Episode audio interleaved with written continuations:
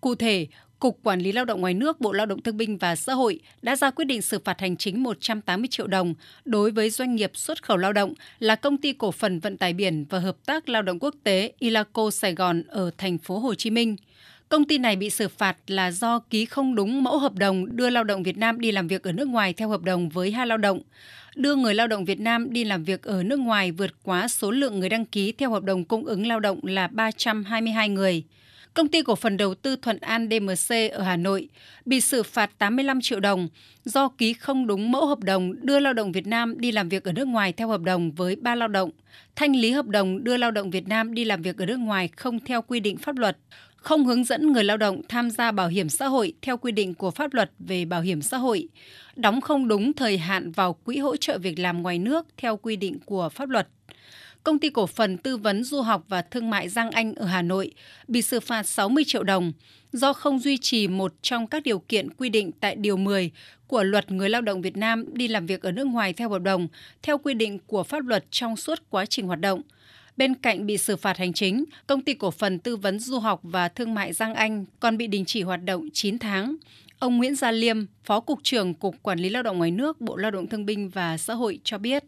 các cái lỗi ở đây nó thể hiện cái việc triển khai thực hiện các quy định pháp luật của các doanh nghiệp chưa được thực hiện một cách đầy đủ đúng quy định. Ví dụ như là cái quy định về việc là doanh nghiệp chưa đảm bảo các cái điều kiện hoạt động theo cái quy định pháp luật như về vấn đề nhân viên nghiệp vụ rồi à, xử lý các vấn đề phát sinh đối người lao động ở nước ngoài thì qua đó nhiều doanh nghiệp đã bị xử phạt có những mức xử phạt đến 100 triệu đồng. Cá biệt có doanh nghiệp bị xử phạt đến 450 triệu đồng về các lỗi vi phạm như là đưa người lao động đi làm việc nước ngoài nhưng không đăng ký hợp đồng, hay là việc ký hợp đồng với bên nước ngoài nhưng mà lại thu tiền của người lao động nó quá quy định của nhà nước xử phạt như vậy đảm bảo cái dân đe các cái doanh nghiệp làm sao đấy thực hiện, đảm bảo đúng quyền của người lao động đi việc nước ngoài. Trước đó, Bộ Lao động Thương binh và Xã hội đã có quyết định thu hồi giấy phép hoạt động dịch vụ, đưa người lao động đi làm việc ở nước ngoài theo hợp đồng với 3 doanh nghiệp gồm công ty cổ phần Vinaconex Sài Gòn ở thành phố Hồ Chí Minh, công ty trách nhiệm hữu hạn đào tạo quốc tế Đông Đô ở Hà Nội và công ty cổ phần quốc tế Hoàng Gia Long ở Hà Nội.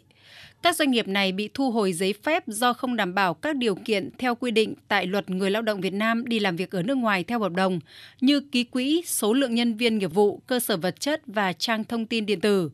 Để đảm bảo quyền lợi cho người lao động, Bộ Lao động Thương binh và Xã hội yêu cầu các công ty vừa nêu sau khi chấm dứt hoạt động phải tiếp tục có trách nhiệm thực hiện các nghĩa vụ trong hợp đồng cung ứng lao động, hợp đồng đưa người lao động đi làm việc ở nước ngoài theo hợp đồng còn hiệu lực.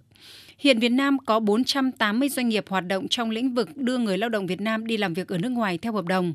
Bộ Lao động Thương binh và Xã hội cũng thông tin tới các cơ quan liên quan được biết để phối hợp trong công tác quản lý nhà nước về người lao động Việt Nam đi làm việc ở nước ngoài theo hợp đồng. Ông Nguyễn Gia Liêm, Phó Cục trưởng Cục Quản lý Lao động ngoài nước, Bộ Lao động Thương binh và Xã hội cho biết thêm cũng đã yêu cầu các doanh nghiệp là giả soát lại các cái điều kiện theo quy định pháp luật. Trong cái quy định pháp luật là các doanh nghiệp phải đảm bảo đủ các cái điều kiện hoạt động dịch vụ đưa động liên việc nước ngoài. Rồi đối với từng thị trường thì các doanh nghiệp cũng phải đảm bảo các điều kiện. Đối với một số thị trường như Đài Loan hoặc Nhật Bản hoặc là đưa lao động đi làm giúp việc gia đình, cục cũng đã triển khai phối hợp với ờ, các cơ quan đơn vị chức năng như là trường đào tạo bồi dưỡng cán bộ để tập huấn nghiệp vụ cho cán bộ doanh nghiệp cũng như là phối hợp với tổ chức ILO, tổ chức IOM, KIZ để ờ, tổ chức các cái hội nghị tập huấn cho lãnh đạo các doanh nghiệp về quy định pháp luật về người lao động đi làm việc nước ngoài. Trên cơ sở đó là các doanh nghiệp xem xét lại các hoạt động của mình để tránh cái tình trạng thực hiện không đúng và dẫn đến các hành vi vi phạm pháp luật và bị xử lý.